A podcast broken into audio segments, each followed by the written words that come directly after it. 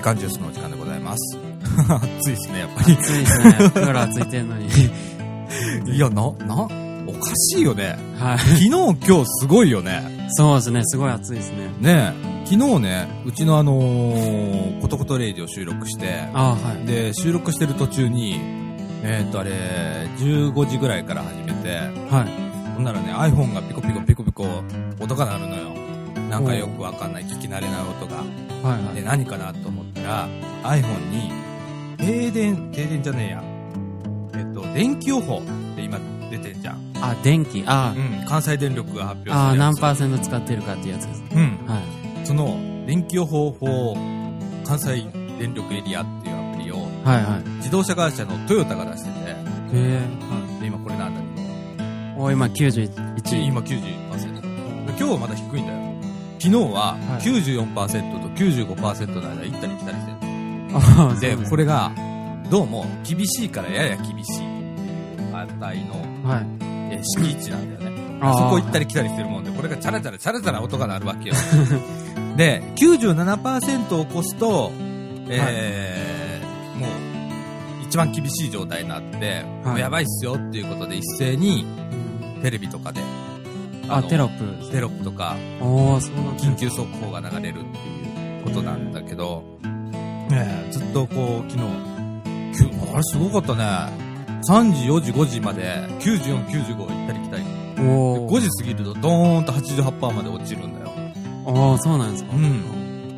見事だなと思いながらはいは見てたんだけどねえとうとうこう90%台い。そうですね。うんえー、っとね東北電力に次いで今関電がやばいねあーはいはい。うんで、これから、えー原発がね、さらに、 これが、炉が止まるんだよ。で、規定ああ、さ定れ期検査、はい。うん。で、来年の2月までに、すべての関電は止まるんだよね。ああ、そうなんですか。うん、定期検査に入っちゃう。だからそれまでに、だから、えっと、今、再開しようにも再開できないじゃん、この世論の中で。はいはい。だからずっと止まりっぱなしなんだよ、一回定期検査に入ったら。なかなはかい再開できなくて。で、まあ多分、多分足りると思うんだ。 やっぱりどう考えても。なんやかんやって言って、今中部電力から融通してもらってんだって、ああー、はい。電力を。はい。とかあるから、まあ、まあ大丈夫だろうとは見てるんだけど、うん。まあ、これから供給量がまあ減っていく。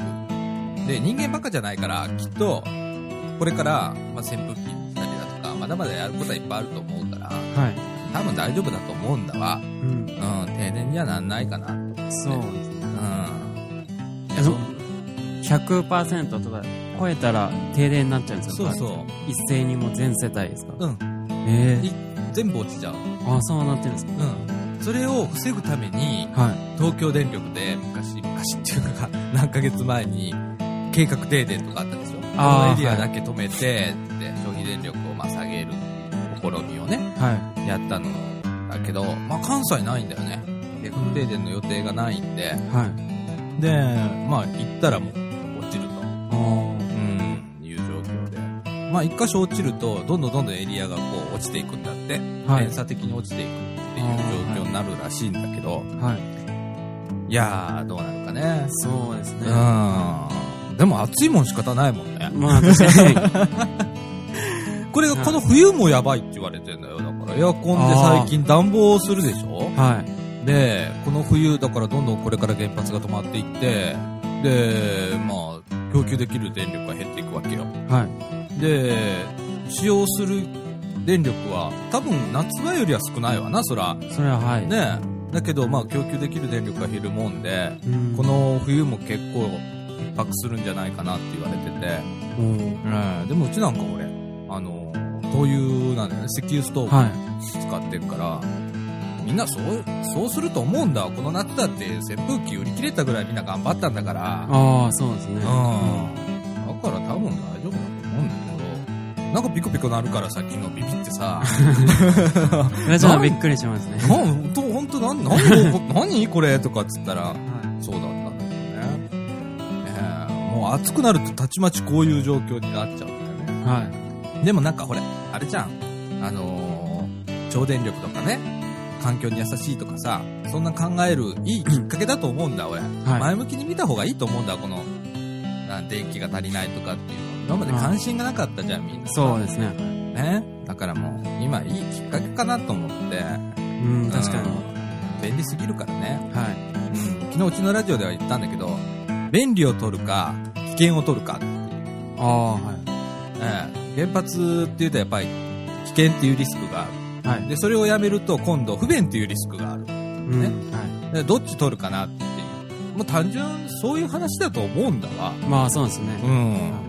ん。で、俺は、リそんなリスクを取りたくないのよ、その、あの、危険っていうリスクをね。はどっちかっていうと、不便でいいじゃん、みたいな。 い。そうなんですよね。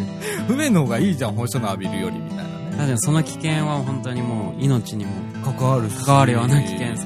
そう、政府だって、今すぐ何か起こらないけどっていう言い方するでしょはい。ねえあの、広島の原爆、原爆があった時に、白血病とかが、ああの、何かんがとか、は発症するのが大体7、8年って言われてたんだよ。はい。で、実際そ、そこで、まあ、バーンと跳ね上がったんだけど。ああ、そう。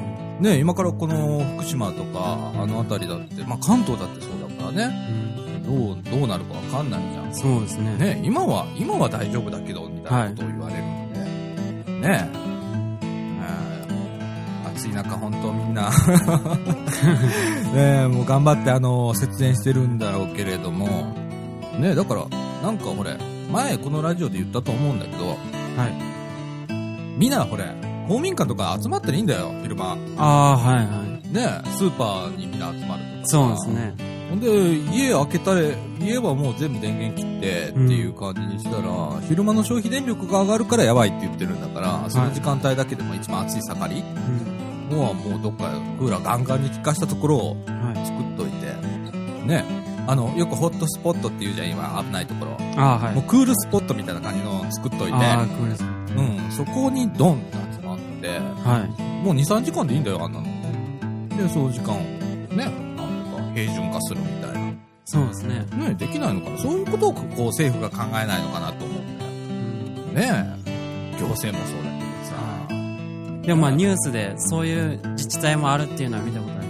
うんうんうん、うんね映画を上映したりとか、えやっそういうてるところもあるみたいですけど、でもそんなには。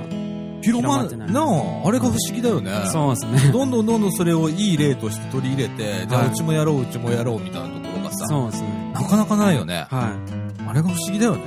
確かになんで。ちょっとしたことじゃんこれってねはい。えいや不思議だなと思うんだけどねえ、まあ、これ話してるとまた長くなるんだよねそうですね。ということで、えーっと、NPO 法人三島コミュニティアクションネットワークみかんがお送りするみかんニュース。この放送は、えー、総除時にもございます、ホームページ制作会社クリエイティブオフィスことことの提供でお送りいたします。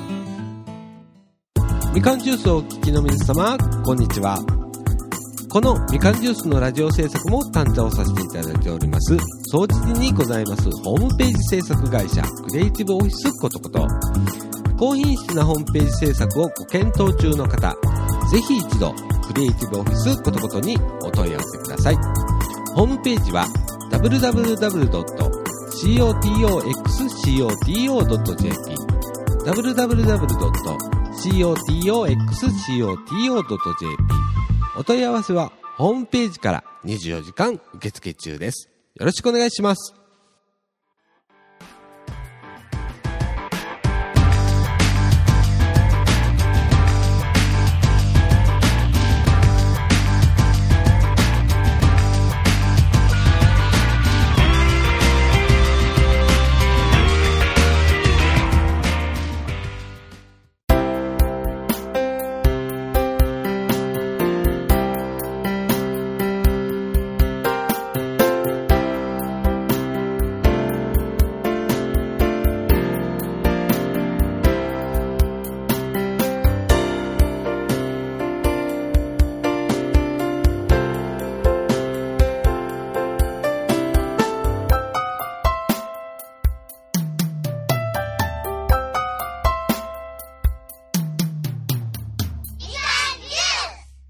ということで、えーっと、白浜サマーキャンプの、えーっと、後半ということで、まあ、先週あ、そうですね僕がね先週、あのーいろいろと、えー、こんなんやりました、あんなんやりましたっていうことをさらっとまあ、触れたんですけれども、はい。ええ、ツアーコンダクターをしてた私にと って、なかなか僕のからこうね、ええ賛否をどうだこうだっていうのも、なんなんかなと思まあ、って。確かに、はい。ねえ、今日はだから福田くんがね、今週来てもらってるんで、ああ、はい、行かせてもらったんで、はい。で、福田くんにね、いろいろとこう感想を、こう、工程をなぞりながら、あ、はい。ええ、あのー感想をね、わかりました。ええは言っい。ていただければなと思いまして。はい。はい。よろしくお願いします。あ、もういいですかいいですよ。どうぞ。 ああ、こんな感じですね。うんえーっと、そうですね、えーっと、掃除時を、だいたい7時半ぐらいに出発して、うん。で、最初の目的地は、えーっと、和歌山県田辺市うん。上秋津でいいんですかうね。ん。神秋津にある。の、にあるあの、秋津のガルテンっていうところにうん行ってきました。うん。ここはなんか、えーっと、体験交流型グリーンツーリズム施設うん。そうそうそと呼ばれるみたいで、なんか、僕もちょっとインターネットで調べてみたんですけどう。う、ん。ここはなんかソーシャルビジネスのなんか、2008年ぐらいですかうね。ん。なんか受賞してて、あすみません、2010年ですね。あ、すみません、2008年にソーシャルビジネス55選に選ばれたっていうのが書いてあって、うん。本当に、なんていうんですかね、昔あった小学校を建て直して、うん。そこに地域の人たちが集まれる場を提供したりだとか、あと、スローフードっていうのを、なんか推進してて、そこで持産自消っていうのを掲げてて、地元で取った野菜とかを使ってバイキングを提供するっていうのをやってました。で、僕たちもそのスローフードを食べさせてもらったんですけど、非常に900円っていう安い値段で、うん。すごい豊富な料理のメニューがあって、すごい美味しかったですね、これは。ね、ガルテンって、あの、宿泊施設ああ、りもうやしっててねましたね、はいで、。あと、あの、農業体験みたいな形でね、ああと、ーみかんの木をね、はい。えー一本こう、自分のものとして、あえーあ、オ栽培ーナーして制度ですね。オーナー制度があったりだとか、はい。はいえーいろんな試みをやって、農業法人なんですよね。あ、なんかね農業法人なんですうね。ん。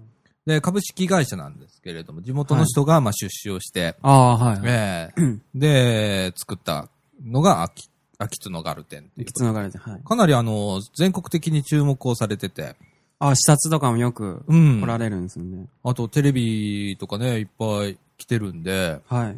で、僕も何回かあの、NHK の取材で入ってんの、テレビで見たりだとか、実際僕が行ってる間に、あの、テレビ大阪で、はい。飯食ってる時、テレビ大阪の取材受けたりとか、あ実際したりだとか、はあ、あ、 えしてんだけど、そう、なんかすごい注目されてて、ーうおーん、あの、宿泊が安いんだよね。はうい。ん。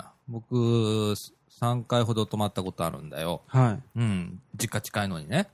ああ、そうですよね。実家近いですね。 実家にあ の、大喧嘩した時にね、ああ、 3ヶ月間、まあ月に1回帰るんだけど、はい。はい。えー実家に泊まらずに、ももうそこへキツノガルテンへ泊まって、現地で仕事して、そのまま実家寄らずに帰るっていうことを3ヶ月やったこと あって、う、ああ、そうなんで すか。 そその時にいろいろお世話になったんだけど、あええまあ、この中でもね、なんかあのーなんだっけ、バレンシア畑っていう、あー、バレンシア畑。うはいはん、い洋菓子店みたいな感じで、ジャムとかね、売ってましたね。うん、は売ってて。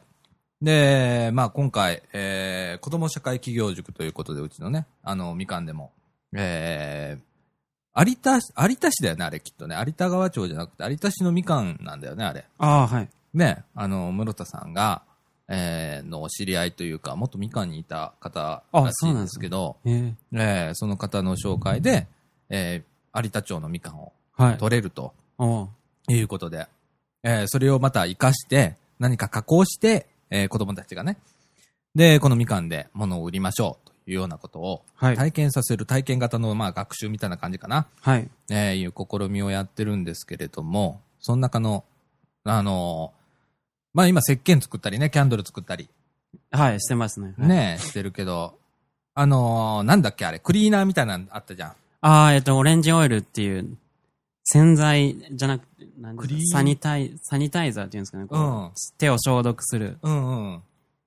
のにも使えるし、雑巾がけとかで使うにも使えるっていうのを。ね、手荒れしないって言ってたもんね。はい。あのーそれはね、えっと、瓶の中にね、えーアルコールと、それから、えー、みかんの皮をカリッカリに乾かしたやつをはいはい砕いて、で、漬け込んどくんだよね、あれ。はい。で、それでできた抽出液が、を、まあ、あの、シュッシュする、は100均でい。よく売ってるスプレーのうん入れ物に入れて、で、ちょっとこう、クリーナー代わりに使えるみたいなね。はい。ねえ、あんなん作ってたり。あれ、それ売ってないんだよね、あれ。ああ、売ってなかった。でね。こん、こんなんもあるんですって見せてくれたんだよ ね。はで、作り方も教えてくれて、うんで、ああっちの方がいいんじゃないと思って今。い。ああ、確か に。ね、なんか中身は食べなきゃ、必死になって食べなきゃダメだけ ど、皮は使えるから、まあそっちの方が安全かなって思ってて、ね、そんなんやってたり。割とこう、あの、ジャムの作り方とかも普通に教えてくれたね。ああ、教えてくれましたね。ねはうん。いうんそういうところ行ったりだとか。そうですね。ねあとまあ、続きどうぞ。次は、まず そこで昼食食べた後は、秋津の直売店のキテラっていう、えー、直売所ですね、これは。うんに行ってきました。ええ。で、ここのキテラも、そうですね、ちょっと覗かせてもらったんですけど、うん顔の見える直売所っていうんですかね。うん。この地域で暮らしている人で、なんか自分が作った農作物をそこに持ってきて、そこに、 まあ、販売するんですけど、その野菜のところに名前がちゃんと書いてあって、うん。誰々さんが作りましたみたいな。ちょうんっ。とそれはなんか、なかなかない発想かなっていうのをいや、あ思いれねまし、たね。はい。実は茨城でもやってんだよ。あ、茨城でもやってるんですかうちのマンションあるじゃんか。はいうちのマンション、スカイマンションね。はい。の前に、農協が、えあ、はい。あるでしょ、はいあそこやってんだよ、同じこと。あ、あそこ、あそこも直売店ですかうん。あ、でね、あの、全国的に今、産直が流行ってんじゃん。はいはい。で、地元の人が今までまあ、どっかに製菓場みたいなところに卸してたのを、まあ、ちょっとこう、地元で売りましょう。地産地消しましょうっていうことで、えーこういう産直の販売所でに卸すわけ。はい。で、下ろした時に、えーその人の利益、そのまま利益にできるようにうん名前を変えて、はい。で、下にバーコード。ああいうところが田舎結構進んでたりするんだよね。ああ、はい。バーコードで管理しててっていうのがね、あって、うんで、福田くんとか結構そういうなんか不思議なんだよね。そうですねあの初めてだったんだよね。初めてでしたね。うん。あの、田舎とか行くと割とこれ普通に、ああ、そうなんでうん。で、茨城でも掃除時にあるんだけど、す。はそう、あの、意外とね、知らない人がいてい。、はい。都会の人は特にね。うん、で、地元の人は、こう、安かったりするんだよ、すごく野菜が。ああ、はい。あそこのキテラは割とこう、みかんとかが多かったじゃんか。はいあの多かったですね産地だからね。はい。だけど、あのー他の直産所、白浜町にもあるんだけど、農協がやってるようなところだったら、はい。もう本当に花を、花を。出たりああ、はい。ね。それから野菜売ってたりだとか、はい。ケーキ売ってたりだとかね。お、ケーキも。あうん。地元の人がケーキ作って売ったりだとかね。あ、うん、あの、ミーコちゃんのシフォンケーキっていうのがすっごく売れてて、白浜町では。はい。結構な値段するんだけど、ほな、シフォンケーキって知ってるちょっとふわふわした、はい。あ、ショーンケーキは、はい。うん、シフォンケーキ。はい。あれって原価安いじゃん。はい。そんなに、まあねそうね大したもん入ってないんだけど、結構な値段するんだけど、うまいんだよ、それ。へそれがね、朝、午前中で売り切れちゃうん。え。はい。で朝行って買わなきゃいけないんだけど、うん。そう、それはね、もう地元のお年寄りのおばあさんが一生懸命こう朝3時ぐらいから作ってるらしくって、へえ。ねえ、その親戚の方は掃除時にいたりするんだけどね。ああ、そうなんですか。 また不思議なことなんだけ どね。ええあのーそういう、ううん、ん。のが産直でね、今流行ってて。うんええ秋津の、まあ、これ田辺市になるんですけれども、秋津のでも、はいキテラっていうとこ。これまあ、ガルテンと同じとこがやってるんですよ。実ああは。あ、はい。うん。ねえ。で、ということは、直売所株式会社がそうそうそうそう。経営してるんですかうんん。だから、ガルテンの中には、直売所がないんで、はい。で、直売所を、キテラっていうことで、うん違う場所に作ったっていういきさつがあって、なるほど。で、そこで、まあ、みかんの加工とかは、そはのいキテラでやってて、ああ、はい。オレンジジュース作るとかね。はい。あの、ガルテンで飲んだでしょ。あーすっげえす濃ごい美味しかったい、濃厚な。濃厚な はオレンジジュースいね。でもすごい美味しかったです、あうれ。ん。はいあれは、そのキテラの横にある加工所であー全部絞ってるんだけど、あ、そうなんです。うん。もうなんか、なんか100%のオレンジジュースって本当って思うぐら い、すごく濃厚だったよね、確かにはいなんかね。うんこしてんじゃねえとか、 って思うぐらい。はい。うん、でもあれがのん、本当に絞っただけの、ものでええうん、あったりだとか。ああ、そうなんですか。えーそう、なんか、キテラの隣に、いい感じの喫茶店にもは寄りましたね。い。えっとよ、何やったっけな名前がちょっと忘れてしまったんですけど。何やったっけえっと、 えっと、うちの、僕がよく行く、まあ、喫茶店なんですけど、カフェなんですけど、はい。ええまあ、あの川のね、ええほとりにありまして、で、まあ、マスターがちょっと面白い人で、はい。で、もう、何、商売してんのかしてないのかよくわかん ない。なんせ、だって、あれおかしいよね。メニュー見たらさ、コーヒーとジュースと、おえっ、と、クッキーしかない。ああ、この3つしかないん ですよ。 そうのですね、三つしか。カフェはね。はい。で、それ以外のものを、まあ、飲んだり食べたりしたけりゃ、まあ持ち込んでおいでっていうようなか感じその。うですね、書いてありましたね、メニューに。はい。で、結構、ほれ、自然に馴染んでるというか、そうですね、なんかテラスみたいなところにうん。あって、上になんか、エスニック風な、なんていうんですかね、あれ、あれ、布っていう布をね、布をかぶせて、うんいい感じの雰囲気で、はい。で、そのトタンの、透明なトタンの屋根なんだけど、はいその上に水を流してね、ああ、あの、はあの屋根が焼けるんで、つって、はいじゃーっとずっと水をこう、井戸水を引いてて、ポンプで汲み上げたやつをい。お流ーしてるらしいんだけど、はい。それがずーっと流れててね。うん。マスター飽きたら、あのー、ショーバー飽きたら前の川へ、ジャープーンって行きますからね、あのマスタ ー。行ってましたね、行った時 にも。ね昨日か、飛び込んだみたいな。飛び込んだっつってたでしょ。うん。もうね、ほんと面白い。で、なんか飽きたらギター弾いたりだとか、お口笛吹いたりだとかね。 おもう自由でいいですね。本当に自由なの、あの人。ううんんで、割とこの大阪とかでファンがいて、おそーはこい。の。で、僕が行ってる間でも、途中から大阪の人が来たりだとかって。えうん、ちょうどあの、何あれ、えっと、高野山から、高野竜神スカイラインっていうのがあってね、はいそれをずーっと白浜の方降りてくる途中にこれがあるんで、みんあなー竜神越えをしてる人がえはい。隠れスポットとして使ってるっていう。ああ、そうなんですか。うん、うんっていうところでね。これも不思議な場所だよね。はい。ええまたあの、多分俺、名刺入ってんだと思うんだわ。あの、ここのあ、オーそうなナんーですの。はい。うん、ちょっと話つないでおいて。わかりました、わかり ました。えー、いや、でも、いいよ、あの、普通に。そうですね。でも、喫茶店、でもコーヒーはなんかすごい美味しかったですね。もうあそこ美味しいよね美味しかったです。普通に。なんか、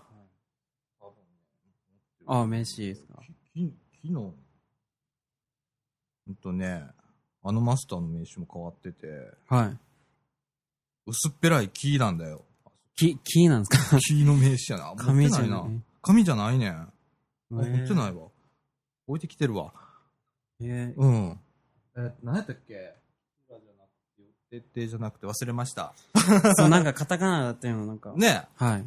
うんなんですけどねそういうカフェもあったりだとかはい。ねえええまあそういうのも織り交ぜつつそうですね。ね。えっ、と、そのまま、あの時は、そっからそ社っ協にか入っら、たのああ、社協行きましたね。で、ちょっと、次の日の、えっ、と、飛んだ地区うん。に関してちょっとお聞きして、うん。で、ね確か小川さんにもあったんですよね。ああのの日、行ったよね。行きましたね。ちょっとはいだけね。あのーとまず白浜の社協行って、はいとりあえずちょこっと、まあ、えー予習じゃないけれども、そうですね、はい。ねえ、飛んだ地区っていうのがどんな地区かっていうことをちょっとお聞きして、それからまあ実際に飛んだ地区行ってみましょうっていう話になって、はい。で、そのトンダ地区の、えーっと、グループプロペラっていう、えー地域の街づくりのサークルみたいなのがありまして、はい。そこの代表の大川さんっていう、うこんこもまあ喫茶店やってらっ喫しゃ茶って、ね。店やってられましたね。うん。小川さん自体がもう画家やってられるんでしたっけそで、なんか絵も飾ってあったりとかして。う。うん。はい。ね、実際マップも、トンダ坂マップっていうのをね、まあ、あの、地そう元でですね作られてて、うん。えー熊野古道があるもんで、熊野古道飛んだ坂マップっていうのがこのグループプロペラが作って、配布してるんですけれども、なかなかこれもね、あの、よくできた、あの、手書きのね、そうです、手書き。地。図なんですよ。はい。で、これがなかなかこう、駅に置いてくれないだとかうん、韓国協会を置く置いてくれないとか、ちょっと不思議な感じになってて、ええこんなのも強く出りゃね、置いてくれるんだよ、本当は。はい。あの、こらって言った ら。多分俺持って行って、だから100部とか持って行って、駅に置いてって言ったら多分通るよ。多分なんかあるんだと思うんだわ、言い方とかそういうのがああ、はい。うん。だから観光協会もそうだし、いろんな施設、トレトレ市場だとかいっぱいあるじゃんか。はいあんなところにね、どんどんどんどん置いてもらえたらいいんだよ。うん。うん、その予算があるんだったらね、そういう、いっぱいコピーするよ、予算があれば。うんうん。なかなかこう、広まらないって言ってたんで、そうですね。ね。ねまあそんな話をこう、まあ予習代わりにまあ1日目にね、えー、飛んだ地区へちょこっと行って、はい。えー、聞き、聞いて。えー、もうその時点でもう夕方だもんね。そうですね、結構もう、5時ぐらいでした。うんねはい。で、買い物行ってね、とりあえず。あ、そうですね。宿舎に先入ったんだっけ宿舎、はい。宿舎行ってから、確かスーパ行ったよー行っね。て、はい、バーベキューのねやつを。はい。いやー、あのーまず宿舎がね、はい駄菓子屋さんということで。そうです。それは今回の旅の目的でもありましたよね。うん。どうだった見て。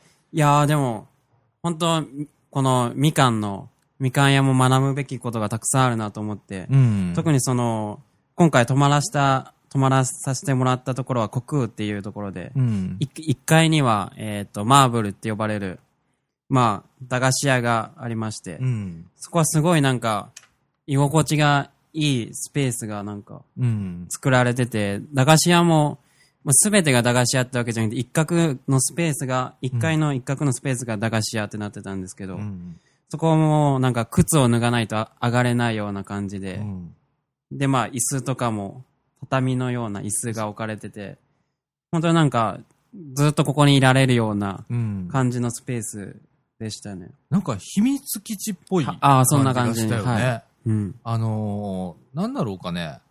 本当規模としてはうちのみかん屋よりはずっとちっちゃいもんねね。もう駄菓子屋スペースとしてはね。そうですね。どっちかというと雑貨スペースの方が多くって、はいほんといその一角だけに駄菓子屋さんスペースがあるんだけど、うん。なんか品数もそんなないよね。そんなになかったですね。はい。ね、だけどなんか、あの、工夫して見せてるね。確かに、なん、なんすかねあ、れ木の棒あみたいな。あれね、流。木なんだよ。あ、流木ですうか。ん。うんあのー白浜の辺のね、海岸行くと、はい。よくあの太平洋岸だから流木とかが流れてきてて、ああ、はい。それを拾うんだけど、はい。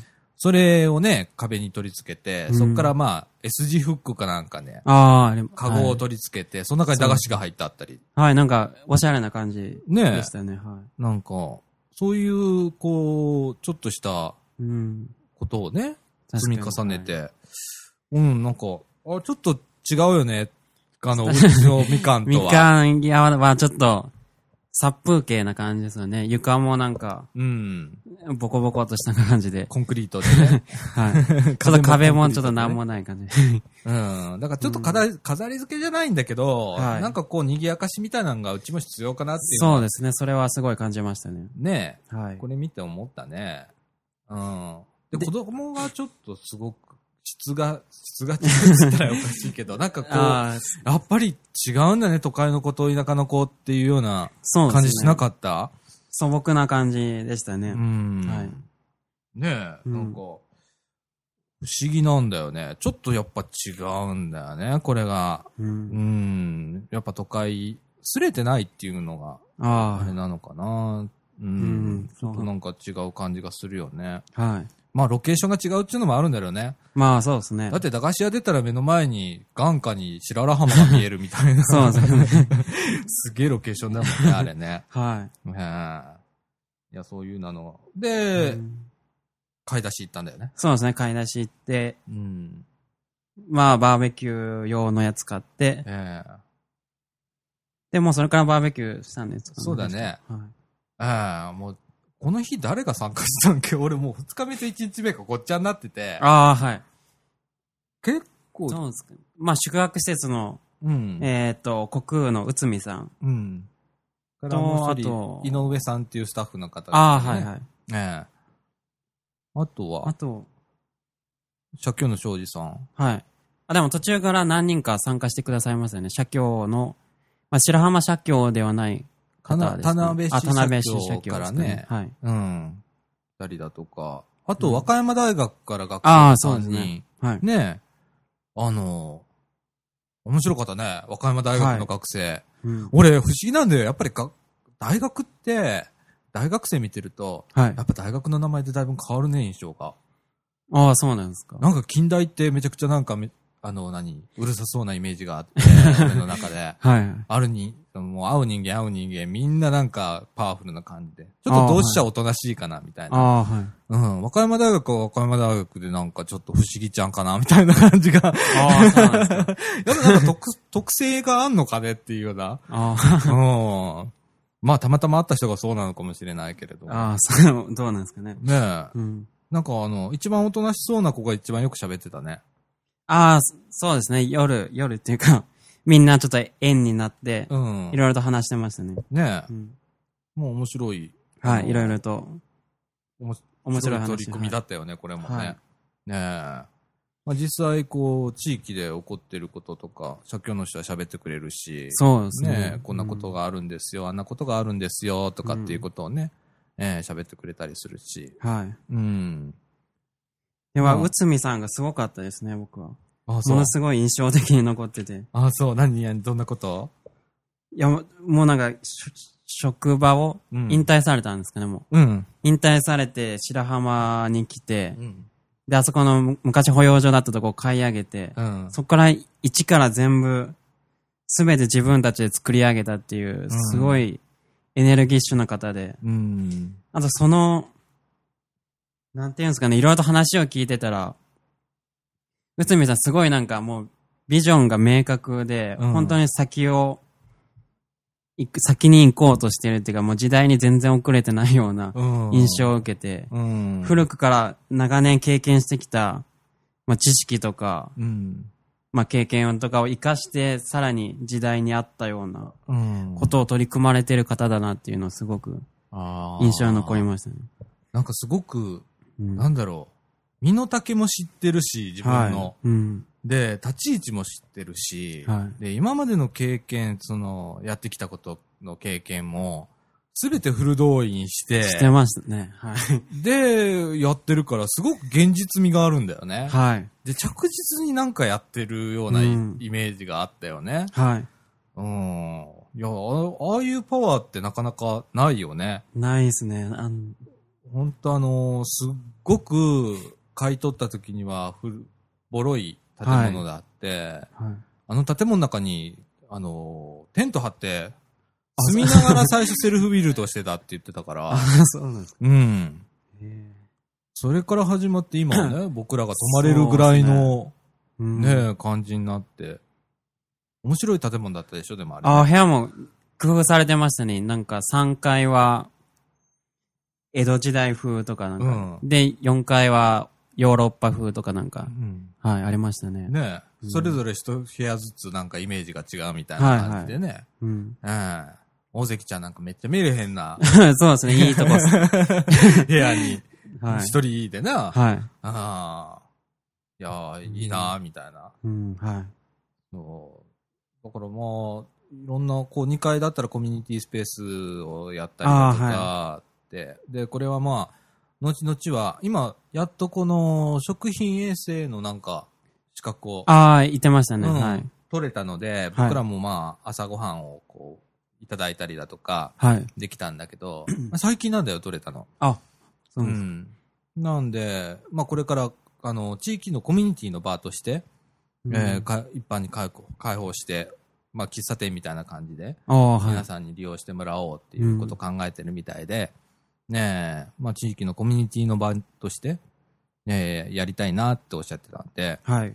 ねえまあ、これもみかんで、今日なんかでもやってたんだけど、お年寄りの方がこう集まってあーとかあって、あの取り組みは、まあ、やっぱちょっと似てんのかなとそう思でって。すね、はい。ねえ。うん。あの、今日も、みかん屋ね、3人ほど、3人だっけ ?3 人3人ほど、ねはい、来られてましたね。お年寄りの方がまあはい来られてて、で、元民生さんの方がね、うんえーまあ、お話にはい付き合って、ねえうん俺ずっと聞いてたのよ。ちょあっとそうなん話だ外れるけ ど、あの、ずっとそのね、今日、みかん屋に来てた、その、お年寄り3人の話を聞いてて、はい。あの、地デジがどうだこうだとかね、はいあ。のその、最近の、そのテレビの機能が多くて使い切れないよとかね、うん。いう話を聞いてて、すごく興味深く聞いてて。ああ。あそうーだ、自分に、うん貞岡さんに関連したような話です。そうだね。はいあとは、こう、お年寄りがこう感じて、日頃いるんだあ。っていううのがすごくわかる感じがして。はい。だって、おばあさん一人88歳ってああ、はい。はい88歳。すごいよね。いめちゃくちゃ元気やもんな。走れる言ってたもんあな。あ、言ってましたね。すごいような。ん。いやー、目指せ 100, 100歳だよね。はい。それこそね。もうみんななんか、ああやってこう、集まれる場所っていうのが、まあ最近こう、みかんでも取り組みして、やっとはい作り出せて、ね、これから、まあどんどんどんどん、こう、曜日が増やせたらいいな、とかって思ってて、はい。ね、あの、まあ運営する人が、まあなかなかいないんで、うんえー急には広がらないとは思うんですけれども、はい。ぼちぼちね、ああいそううですね形でできたらなと思って。ね僕なんかほれ、あのーラジオで言ってたじゃん。午前中はおじいさんおばあさんって言ってた。はい。おじいさんおばあさんから違うよって言われて。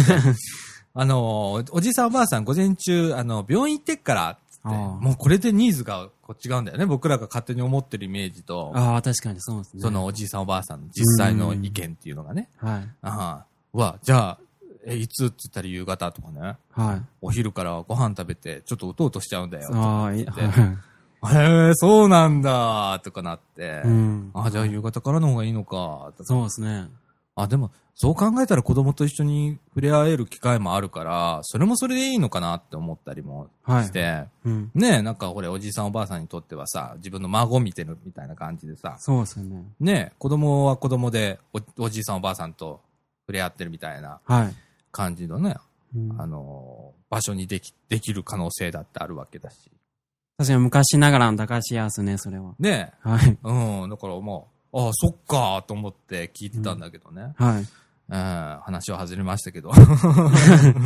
まあ、白浜でもまあそういうね、あのー感じのまあコミュニティスペースがはい。あるということで。えーうんもうこの日は本当もう1日目から俺疲れてたんだ。ああ、そう。 それは朝早かったですもんね。朝早かったね。8時 にご飯だっけとか言ってたんで、はい。うんで、2日目ね。二日目、そうですねね。え二日目は、俳優石鹸作り体験ね、をしましたね。えー地元の、あのーご老人の方から、はいえー特別に講師を うんお呼びして、そうですね。、ねね実際に子供まで集めてくれて 本当ですね本当あのー今回、先週の金曜日だっけあれ、みかん作りしたの。え、じゃあは、石せ鹸作りは。。えーと7月、あ、そう先週、かなあ先週ですね。だよね。はいやった先週の金曜はい全く同じことをやらして、あらかじめやらせてもらって、はい。ねうんえ、いやいや、あれもすごいですよね。なんか急遽集めてくれたんですよね、子供たちを。うん、それで、もう6人ぐらいですかね。だよね。いたよね。もう普通に集まってましたね。 ねはだから、まあ、社協の庄司さんが、い。はい。白浜社協のね、庄司さんが、えー、とりあえず、あの、俳優石鹸、あ、そういえばあの人作れんじゃねみたいな、内海さんとの会話の中で出てきて、おーで、じゃあ、声かけとくわ、って言ったらもうあそこまでセッティングしてあるっていうのが、俺それ以上何も言ってないんだよ。はほんならもう材料から全部用意してもらってて、い。うん。あのーすごいよね。あっこら辺の手配。これ多そう分、ですよね庄司さんの力だと思うんだけほんどと、。それはすごいと思いますね。ねえ。で、また地元の、この、ねえ、お年寄りの、おまあ、おばあさんっていうには、ちょっと早いかな、みたいな年齢うのん、ちょっと名前を失念しちゃったんで、ええあのああ、ちょっ教えてもらったね、講師の方と。はい。が、割とこう、たったと教えてくれてね、はい。わかりやすく、うん。ええでも、あの、それまで僕ら、ミキサーなんているなんて思ってなかったもん ね。思ってなかったですね。だって、あの、室田さんが試験的に作ったやつは、未だに固まってないらしい。分離しちゃったって言ってたから。 ああ、そうなんですか。うまく混ざってなかったんですね。うん。うん。なんだって、だから、あの、これ体験できて、やっとうちもね、テスト的にはまいあできて、ええまあ、これからまだ改良の余地はありかなみたいな感じはするんですけれども、まあでもいいいい体験ができたかなそうとですね。ええいう感じではい。ですね。で、それから、これビッグユーこの日行ったんだっけ行ってなかったよね。びっくり、あ、びっくりでもい行ったような、あれあれ最終日ああ、時間がなく最終日てですね飛ばしたんかいね。あそうかもしれないですね。ねえ。で、それから飛んだ地区入ったんだよね。あ俳優作りをとりあえず学んで。あ、いや、確かに2日目にびっくり行きました。行ったっけはい。あ、時間があったんだ。そうですね。あって、確か行きました。うん。ビッグユー、はいはビッグユーも面白いしい。。面白かったですね。ねすごい綺麗な施設で。え、ねえ、あのービッグユーっていうのは、和歌山県立情報交流センターっていう、まあもともと IT 特区っていうのがね、白浜町とそれから田辺市が IT 特区だったんで、その時にできた、まあ県立の施設なんですけれども、まあコンピューターを、まあ扱う、えー情報、うーん、なんだろう、うーん、コンピューターを、まあ学べる施設として、まず作ったんですけれども、はい。まあそれだけじゃ、まあ、もったいないねっていうことで、中に、うん図書館入れたりだとか、それからまあ一般にまあより使えるように開放したりだとか、はい。ええカフェがあったりだとか、それこそね、うん。ええそこにもバイキングがあったりだとかっていう、すごくあのー利用率の高い施設で、ああ、はい。ええあのーこの IT 業界でもセキュリティ学会っていうのはここであったりするんですよ。毎年ああ、そうなんですか。うん、有名な学会があって、はい。うん、そこはもうある、あのービッグユーでやってるんだけど、おねえ。いや、あの、これ、この施設ね、すごい、まあ、すごい金かかって作ったんだわ。 はい。うん。だけどなんか、開放的だったでしょ、開放的でしたね。はい。。ねうん。え。で、ちょっとした、あの、部屋借りるのも数百円で借りれたりだとかって。ああ。桁が一個ちょっと大阪とは違うみたいな感じの。はい。ねえ、利用料が安いんで、で、県外の方も使えるんで、あ、そうなんですか。うん。だからみかんがあそこ行ってなんかイベントしようかと思っおて、ーあそこ一部屋借りて、一日丸々借りて3000円とかそんなんうですわあ、よ。安いですね。うん。はなんで、あそこでだから借りて商売しはる人もいるね。い。お日曜日とかは一い部屋押さえて、そこで何かパソコン売ったりしてる人もいるし、ええ、そうなんですか。うん。とか、いろいろな、あの、使い方をされてる施設で。うんあの、これビッグユーって、普通にあの、カタカナでビッグユーって検索してもらったらトップで出てきますけれども、非常に面白い施設なので、これね、大阪に欲しいんだよね、こういう施設が。ああ、確かにあったら行きたいですね。ねえ、うん。あの、ゆっく何がすごいって、あのーもう、あちこちにこう、フリースペースがあるんだよね、座れる場所が。うんで、そこにはコンセントが必ずついてて、うんで、普通だったら飲食禁止になったりするんだけど、この施設どこでもの飲み食いしていいんだよ。ああ、らしいですね。はうい。ん。で、えっ、と、館内に無線 LAN が全部飛んでて、ああはいフリースポットだから、はい。これが使えるんだよね。いいですね仕事場できるもん。ここはいはねえ。だからこういう施設はもうちょっと大阪とかね、大阪府下手だからね、こうなんやる ね。い。うんえーあの、やってほしいなと思って。そうですね。うん。学生も結構いましたよね。なんか勉強いっぱいしてたでし勉強ょ、みんな。はい、してました。ねえ。例えば大阪だったら図書館になっちゃうんだよ、ああいうなのそうが。ですね。 ねえ。ほんで場所取りが朝から始まるわけでしょ。はい。ねえ。あのーこのビッグユー結構席数があるんで、常にどっかが空いてるんで、おおはうん、いっぱいになることはないっていうね。い。こういう利点もあるんだけどね。うん。はい。ええなんですよ。まあ、そこでね、またお昼ご飯、またバイキング。 二日ああ、そうですね、バイキング。目も、二日目もバイキングっていう感じで。ええ食べまして。え、二二日目だっけ二日目か。日目です。だよね。三日目室田確さんもか、ラーメン、 なんかあ、、そうだよね。はい二日目だね。二日目に。はい。だよね。そこでまた、スローフードのバイキングを。ああ、そうですね。ええ本当に。そこの、なんですか、お寿司が美味しかったですね。ああ、ビ何ッでグすか。ユーにあった、えっえとっ、と、さんま寿司はい。と、あさと、まずなんか緑の。なんてあれはね、いうんですか、めはり寿司。ああ、めはり寿司ですか。めはり寿司っていうのは、あの、ビッグイにあっためはり寿司はちょっとちっちゃいんだけど、本当は目を張って食べるぐらい大きいやつ、被るときに目張るっていうので、めはり寿司。あーあー、そうなんですか。う。うんんあの、本当はすごくでかいんはい。だけどね、えーねえそんなんがあったりだとか、うんねえ地域のものがいっぱいあるんで、はい。ええですね。で、ビッグ U から。で、あーやっと飛んだ地区に入ったん友だよ。達が、はい、やっと街づくりの。ええうん飛んだ地区。はい。そうですね、友達くん。まあ最最初初にね、いはいろいろ視察をね、させてもらって。ああ、そうですね、案内させて、してくれましたね。ええどこ行ったっけえーっと、最初なんかお寺に連れてってもらったような気がする。騒動寺っうん。ていうお寺に連れてってもらって、で、そっから、浜坊でしたっけうん、浜坊へ行って。浜坊の群落を見て、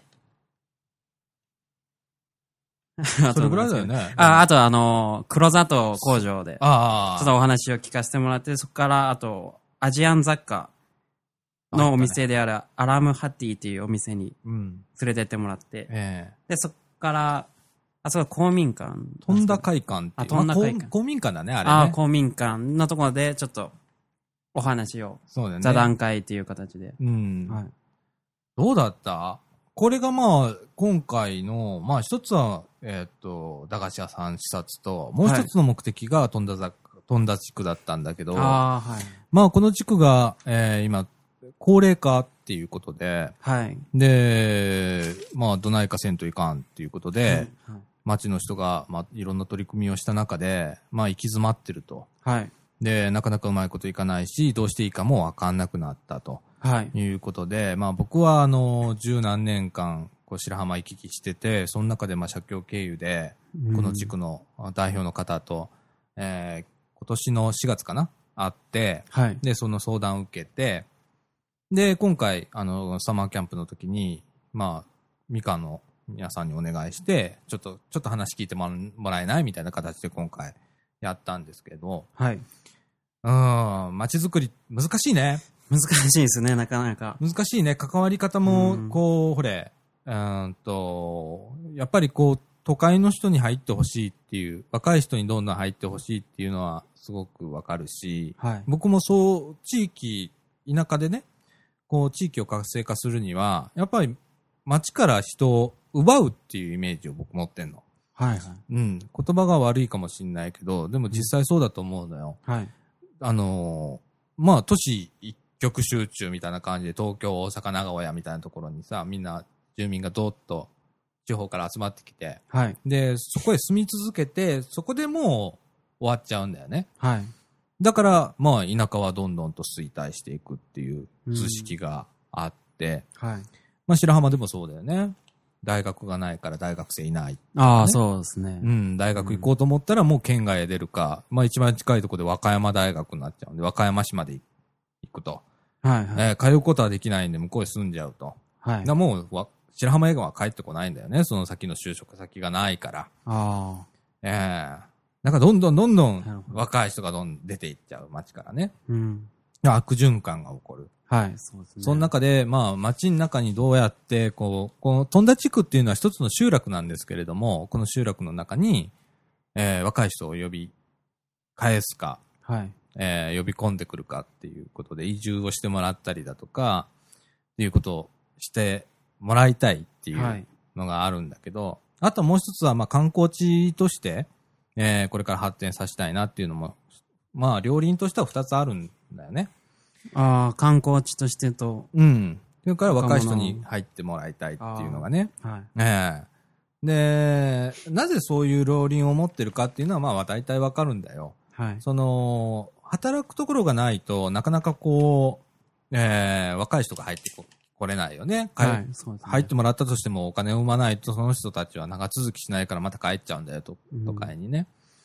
なんで、まあ、ここら辺は、えーっと、さっき、騒動寺だっけはい。そうでねす。これも、えーっと、なんか、天然記念物だっけ なんだっけこれ、これもなんか、これは、えっと重要文化財そうですね。ど、どこ かが、ね、えーと指定されてたりだとか、そのすぐ横には、えっ、と、大平寺の、ね、熊野古道大平あーはい寺はいの富田坂、はい。これ有名な坂なんですけれども、があったりだとか、それから富田の水っていうのが、あ、えー自然水が出たりだと飛んだか、あはい、行きましたね。えーこれ普通にあのー一般の方が行って込むこともできますし、うんえっ、と、大阪でも売ってます。富田の水って。うん。モンドセレクションっていう賞を取ったぐらいの、あああ、はい。のー天然水なんで、はい。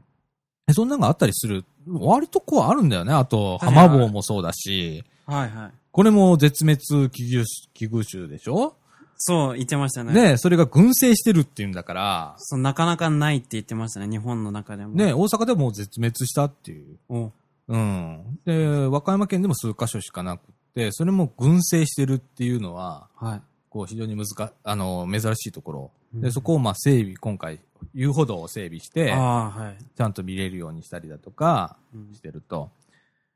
あのーあるんだよ、魅力的なこところはいっぱそうですね。ホタルとかも書いてありますしい。うね。ん。うん。で、やりようによっちゃなんとでもなるんだよね。だから、僕が、僕がね、その地域の方に言ったのは夢を描いてくださいと。とはいりあえず夢を描いて、この地図の中にいっぱい自分が目指す、えーものを書いてくださいと。まあ現実的なもんじゃなくてね、非現実でもいいから、とはいりあえず夢を詰め込んで、うん、はい。それからできることからやっていきゃいいんじゃねっていうことを、僕は前から言わせてもらってて。はい。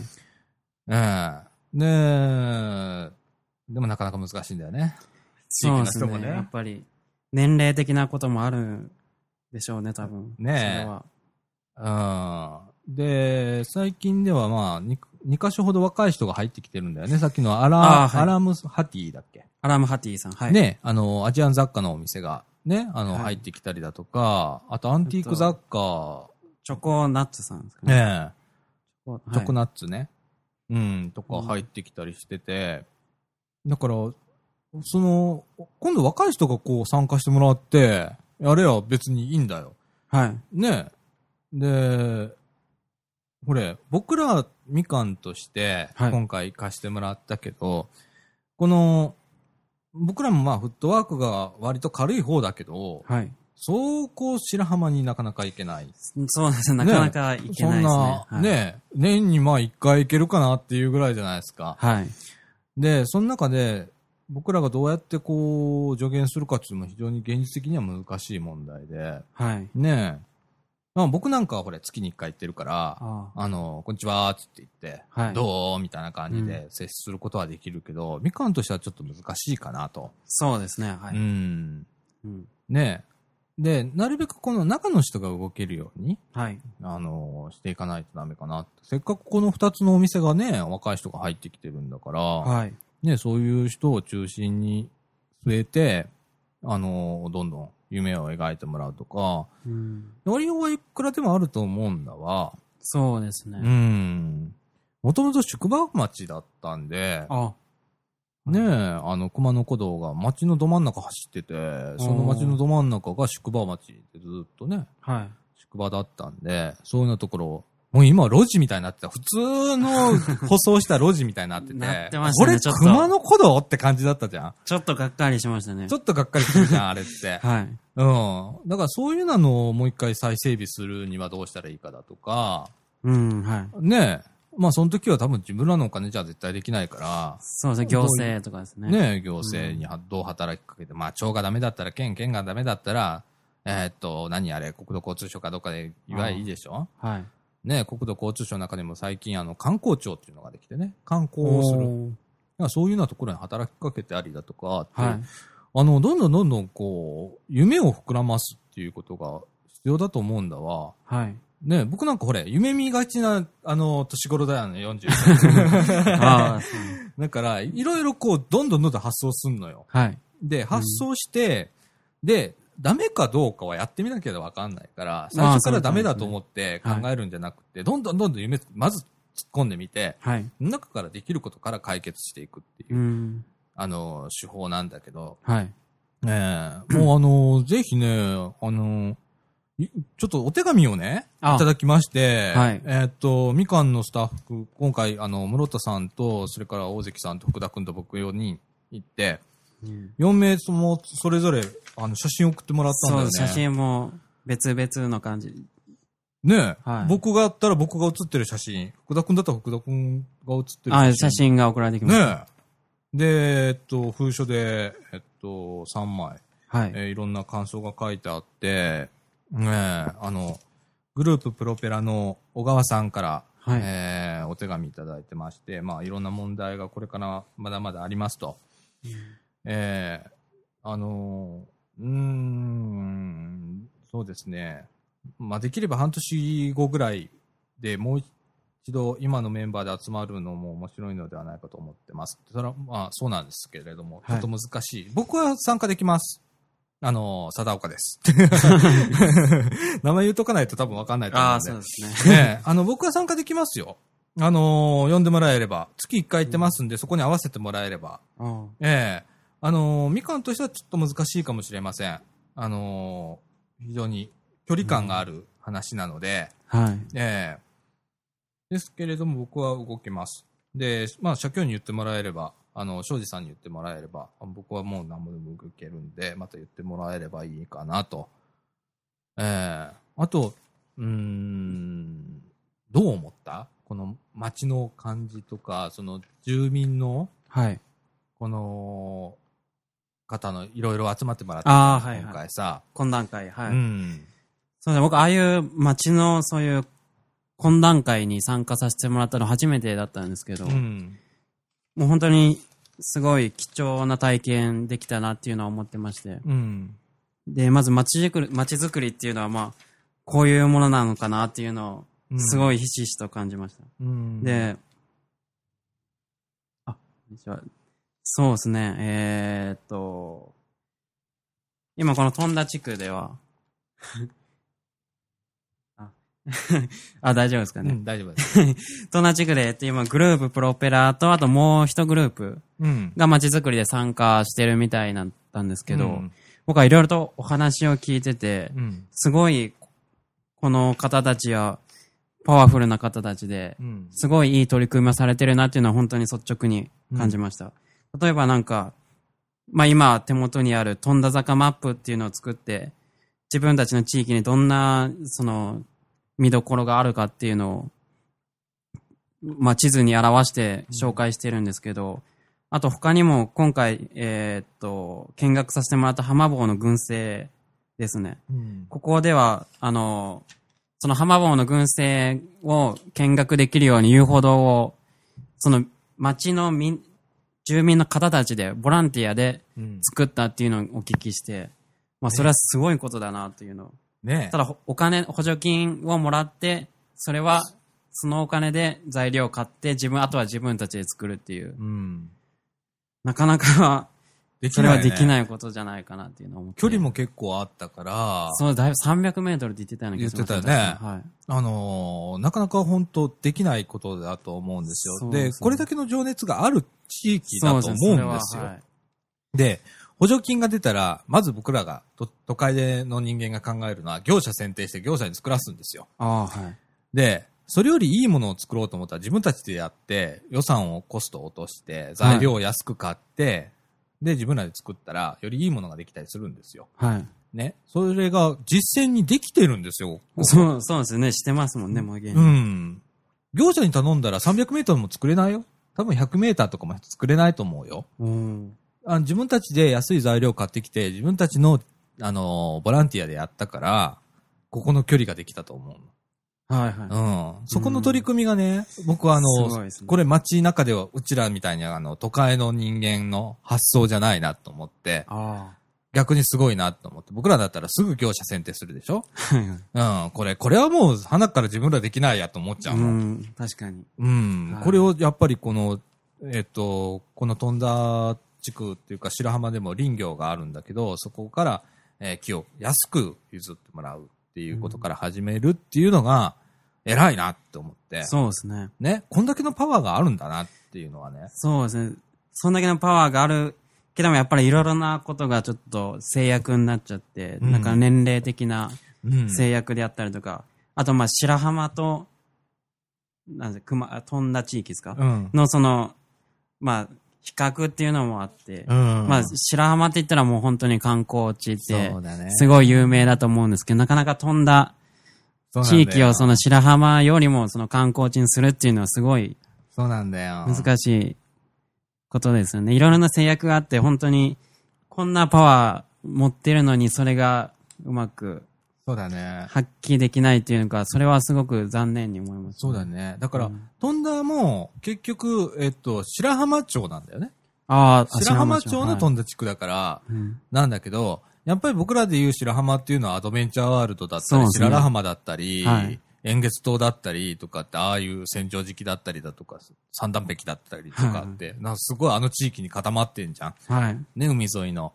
で、飛んだって言ったらまたそっからちょっと離れてて、まあうん熊野古道だから、まあ山、ちょっと山の裾野みたいなところに入るんだけど、はい。ちょっと距離があるんだよね。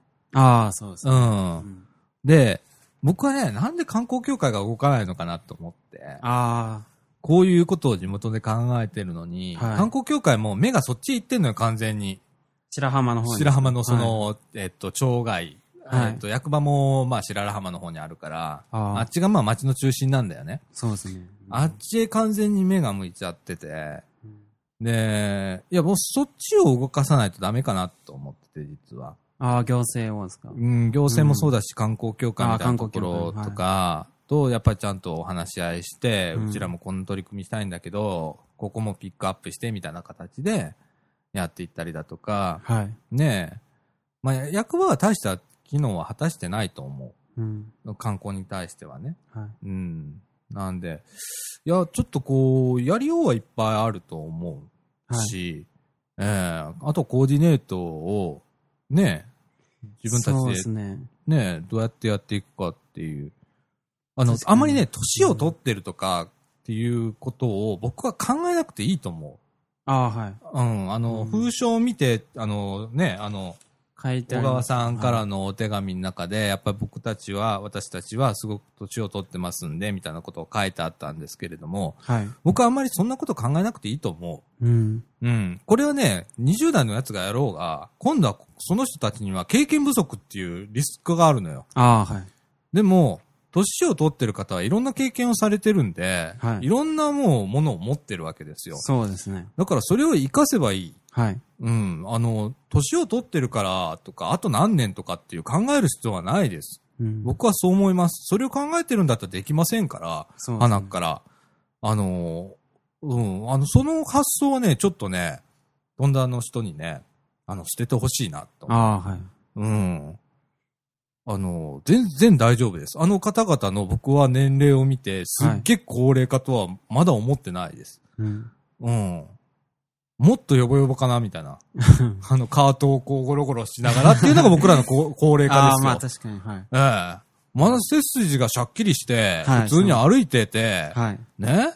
いろんな活動をされてるわけですから、そうですね。まだまだいけますよ。うんええ。だから自信を持っていただかないと、ただ、それはすごい思いねま、す。あのー自信ないんですって言われたらね、あの、はい外部にヘルプしてもダメです。うん、はい。あのーはいこれ僕かなり今本音で喋ってますけれども、はい。ねえ、あのーやっぱり自分たちが自信を持って、うん自分たちの年齢とかそういうような限界を最最初から思うんじゃなくて、はい。ええまだまだできるとういうんような意識を持ってやってもらわないと、やはりあの、外からね、今回和歌山大学とかね、社協も皆さんこう声かけてね、はい。えー集まってもらった、我々もまあ行ったし、うんその人も、なんだって思うんだよ、本当は。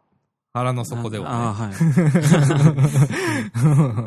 そこかよっていう感じがするのね。 はい。だからもうちょっと自信持ってほしいなって。そうですね。うん。ここまで作り上げてるんですもんね、もう。俺すごいと思うんだ、はいこの人たちのやってること。うん。ドンダーズの地区の方の。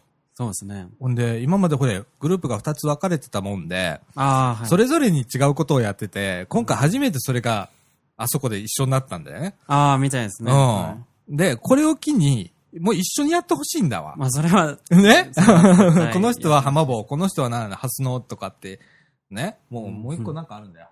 ハスノなんてら群生あだ。あ、ハスの、あるんですか。うん。で、そういうことをもうな、抜きにして、はいじゃあみんなでやりましょうっていう機運をね、今回、やっとあの場でできたんで、はい。それを継続して、そうですね。ね、やってほしいなって思います。ええあのーそうだね。僕はかなり本気で 今、ちょっときつめなこと言ってますけれども、はいい、や、これでも本音ですよ。外から見ての本音ですよ。うん。ねえ、あの手紙をね、小川さんからいただいて、はいああ、なるほどなって思ってはい。見たけれども、やはり僕が引っかかったのはそこかなって。うんう。ん。あの、もうちょっと自信を持ってくださいと。はい。ねえ。で、自信を持ったところには、僕ら俺、僕なんかは特に、あのいくらでもいけるから、そこにいろんなアイデアをね、出すことはできるけれども、はい。最初からお頼みますみたいな感じだったら、うん僕は街の再生なんて、穴からできるとは思ってないそんうで、ですね。ええやるのは、あの、住民の方ですから、はい。ねえ、あの、ぜひ、あの、自信を持ってね、はい。ええもらいたいと思うんですけれども、うんどそうですね。僕も基本的にはそう思う、思いますね。うただ、うんなかなかやっぱ一人なんか、なんていうんですかね。こう、コーディネート的な人がいたら、なんかもっと、うまく回るのかなっていうのはちょっと思いましたね。あーまあ直接的に街づくりに関わるってわけではないんですけど、こう、うんコーディネートでちょっと、媒介役として入った、まあ地域のなんか社協の方とかが、うんうんうんいたら、こう、うまく回っていくのかなっていうのはちょっと思いうん。ました。あの、外で部ものど刺うですか激ねっていうのは、必要だと思うよね。このみかんでも多分そうだと思うんだよ。うんうんあのーたまにこう、外からパッと人が入ってきて、その人が斬新なこと言ったら、急に物が動き出したりするっていうのは、ああ、はい。まあ団体どこでもそうなんだけど、うんあるから、やはりこう、外からの意見っているとは思うんだわな。ううんん。でも、まあ基本まはあそうです自ね分たちかなそうでっすてねいううん感じはするね。はい。うん。ねえ。だからまあ、あのーもしね、あの、よければ、まあ、福田くんとかほれ、白浜遊びに行った時でも、はい。ちょっと立ち寄っって、ああ、行きたいこですの、ね。こまたのぜ、ひこの、なんだ、あのー小川さんとこの喫茶店行ってね、あ、うん、カケツァーキャンバス。ンバス、さんはいね、あの、今名前言ったから多分もうずっとフリードリンクになるか ら、あ、あ、福田です。福田ですって。 ね、あのー行って、何してんのどうなったのって言って。あ、それは僕もすごい気になることなんで、うんはあい、のぜーひ。ね、言ってもらって、もうそれぐらいの付き合い方で距離感を持たないと、はい多分無理だと思います。はい。ええで、僕はまあ、いけるから、やり、うんまあ、なんか気づいたら言いますよ。ね。まあ、そんな感じ。で、まあ、その日はそれで終わったんだよね、またね。あ、そうですね。それで、えっと、宿泊施設行ってバーベキューして、ね、二日目もバーベ花キ火ュでー。 すね。そうですね。またバーベキューみたいな感じです。ね、あの、 屋上でね、ええこの、今回駄菓子屋さんがあるあの曲のね、はいええ屋上でね、二日ともバーベキューやらせてもら って、ね、あのーまあ、二日目は、白浜花火フェスティバル。そう、あれすごかったですね。すごかったねうんよかったです。俺も初めてだったんだよ。あのち、ああそうなんのです距離で見るの。ああ、そあのはいロ、ロケーションも最高ですよね。すごい見やすいところで。すごかった ね。はい。ちょっとびっくりした ね。あれはちょっとねえうんだからね、あの、この時期に、今度遊びに行こああ、行きたいで す。う。もう完全に遊びに行こう。はい。ね。あのー、内海さんとか止めてくれるから。ああ、そうですねね。内海さうん。ん。あの値段で多分止めてくれると思うんだ。はい。なんで、うんあのー、今度はもう、遊びに行こはい、ぜひ。う。 ね。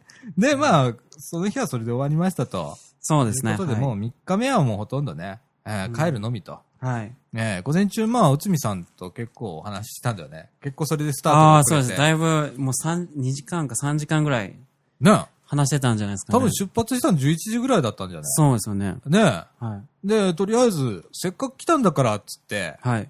えー、円月と見て。ああ、円月と、はい。泳ぎたかったんだろ 行きたかった白良浜で。泳ぎたかったですけど、はい。なあ、なあ、思うわ。俺も思ったもん、もうちょっと水着の姉ちゃん見たかったとか思ったんだけ ど、あやっぱ、泳ぎたかったよね、これあ。な。そうですね。時間がなかったなう。んうん。なんで、まあ、ちょっと円月島とかくるっと回って、はいで。そのまま帰ってきたと。そうですね。ねちょっと混んでましたね、帰り。混んでたね。自己渋渋滞だ滞っしてましたね。はい。ねえ。いつも混むポイントじゃないところで。あ俺全然時間が読めなくなって途中で、あのはい渋滞は。あうん うん。だから結構飛ばしてたでしょ。ああ、そうですね。 そうなんですよ。ねえ。という3日間でもうあ、慌ただしいのなんのって。ごめん ね。もうちょっとこう、いやいやねえ、フリーな時間がないと、ちょっとしんどかったね。いや、でも僕、個人的としてはすごい充実した旅で、うん。結構、あんま自由時間とかよりもこういう感じの方が、ほんま。僕、個人としてはですけど。ありがとうねはい好きでしたね。はい。もぜきちゃん完全になんかあ疲疲れ。れる顔してたじゃん ああ、そうですね。確かにそ れは。室田さんもはい。ね、結構疲れた感じで。うんねえ。闇野さん本当にご苦労様でしたい。や、本当に、はい。ねえ、また。あのー、まあ来年どこでやるか。うん。ええ。まあ、白浜じゃなくても。そうですね、どこでも。えーっと、うん愛知県でするあ、愛知 県。愛知県、どうなんですか見どころとかあるかわかんないです けど。愛知県で。みんな持ち回りするあえあ、ーっと自分の実家とか。そう。えーっと、大関ちゃんだったら宝塚だとあ、か、宝塚。おう 室田さんだったら東京あ、東京。みんな持ち回りすんの。あええあもういい俺、ですね若いも終わったから。あ、そうですね。うん。 あの、持ち回りで毎年こう、みかんシーズン の、こう実家を回る。サマーキャンプ、実家回 り。ええねえ。あのーまあ、今回そんなに費用もかかんなかったし、みんなのね、あはのいご協力もありましたんで、うん。ええあの、こういう試みは、まあ、ちょっとずつしてみたいなと思うのと、それから、やっぱりみかんシーズンの中で一番こう、僕が思ったのは、なかなかみかんシーズンで最近集まって喋ることがないじゃないですか。そうですね。はい。ねえなんで、こういうことで、まあ、割とこう、雑談できたじゃないですか。はい。ね、あのー室田さんと福田君あとーはい特にね、夜遅くまで喋ってたじゃないですか。あ、それは、そうですね。僕、その時間がもうすごい楽しかったですね。うん。いろんな人のお話聞けて。ねえ、だから、あのね、そういうのを作らないと多分集まんないかな、今の現状っていうのが、ちょっとあったよね、頭の中にね。はい。ねえ、あの、学生さんがちょっと今減ってるから、はい。ねえ、まあ時期的なものもあるのかもしれないですし、まあいろんな要因があるとは思うんだけど、はい。えー、その中でね、やっぱりこう、みんなが腹割って話せるとかね、は室い。田さんなんか、こう、先生だからね、そうですね。先生のありがたいこのお話をね、はい。聞いたり、俺なんかさっぱりポンだけど、うんね、そういうの話が聞けるっていうのはすごくいい、本あ当ですのね。感じだから、はいまたこういうのをね、また、あの、やればいいかなと思ってて、はい。ねえ、えーいや、でも疲れたね。まあでも疲れましたね、これは。もうほんと大関ちゃん2週間ぐらい、あの、引きずってんもんね、疲れが。あ、疲れ取れずに。うん、俺も そうなんだよ。ああ、そうなんです。うん。もう大変大変もう。でもまあ、まあ、もうちょっと遊びたかった ね。まあ、それは、 ちょっと、は ね。えーまあそんな感じの、まあキャンプい。はい。でした。えーっと、ね、あの、来年、まあどこでやるか。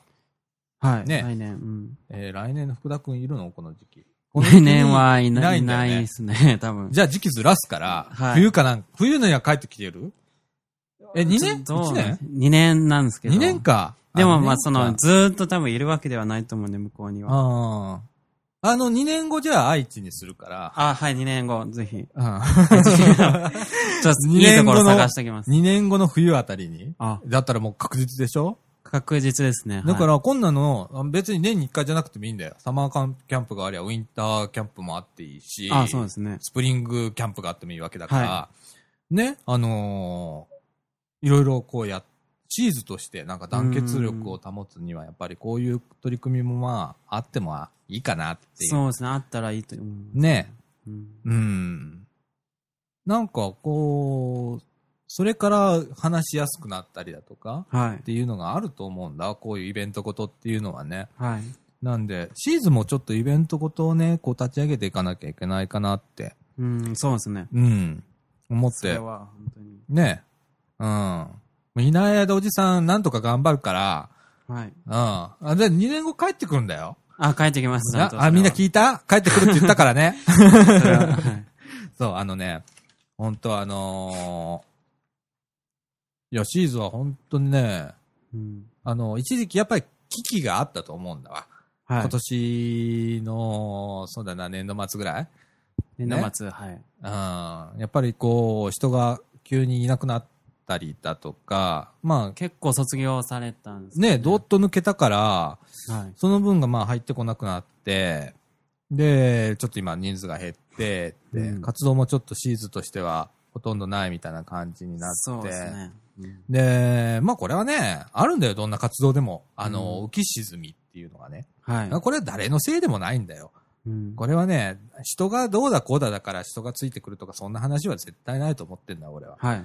うん。これはね、必然的なんだよ。あうん。だ誰かがなんかおも中で面白いことやってたらついてくるやつはおるし、はい。はい。うん。っていうもんだから、うんうん。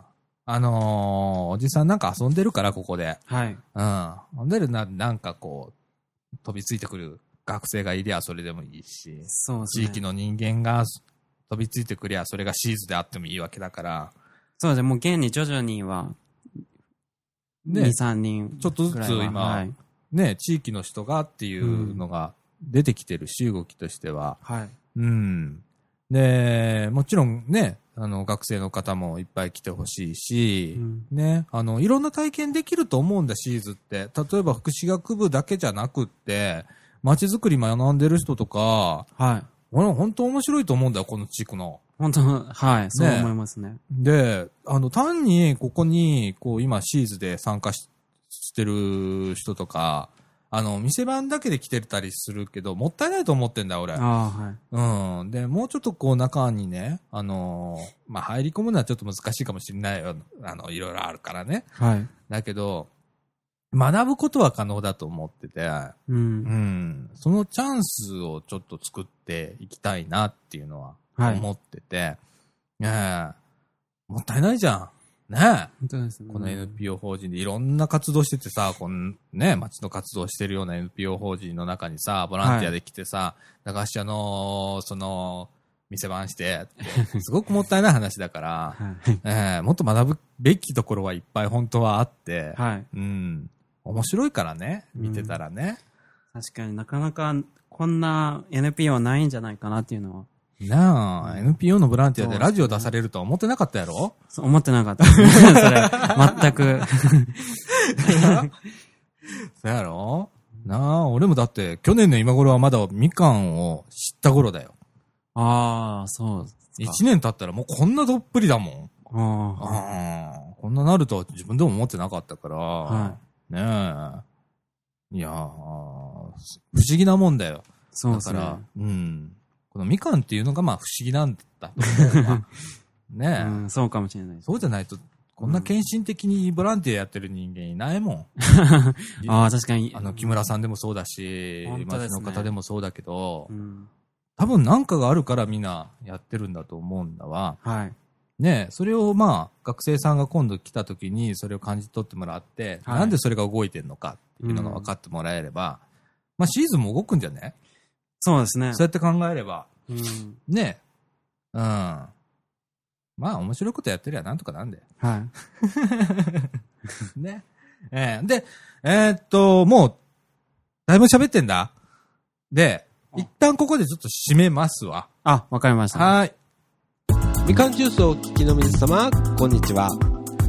このみかんジュースのラジオ制作も担当させていただいております、総知事にございますホームページ制作会社、クリエイティブオフィスことこと。高品質なホームページ制作をご検討中の方、ぜひ一度、クリエイティブオフィスことことにお問い合わせください。ホームページは www.cotoxcoto.jp www.cotoxcoto.jp お問い合わせはホームページから24時間受付中です。よろしくお願いします。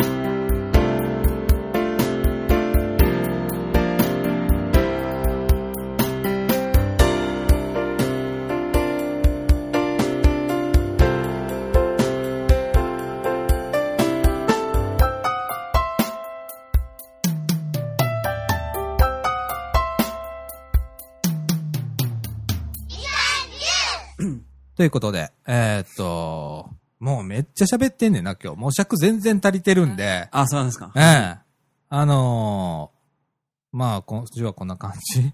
で、福田くんが、えっと、研修に入ってちょっと1ヶ月間ぐらいいなくなるんかな。あ、そうですね。えっと、社会福祉の実習ということで、うん。 1ヶ月間住み込みで、うん。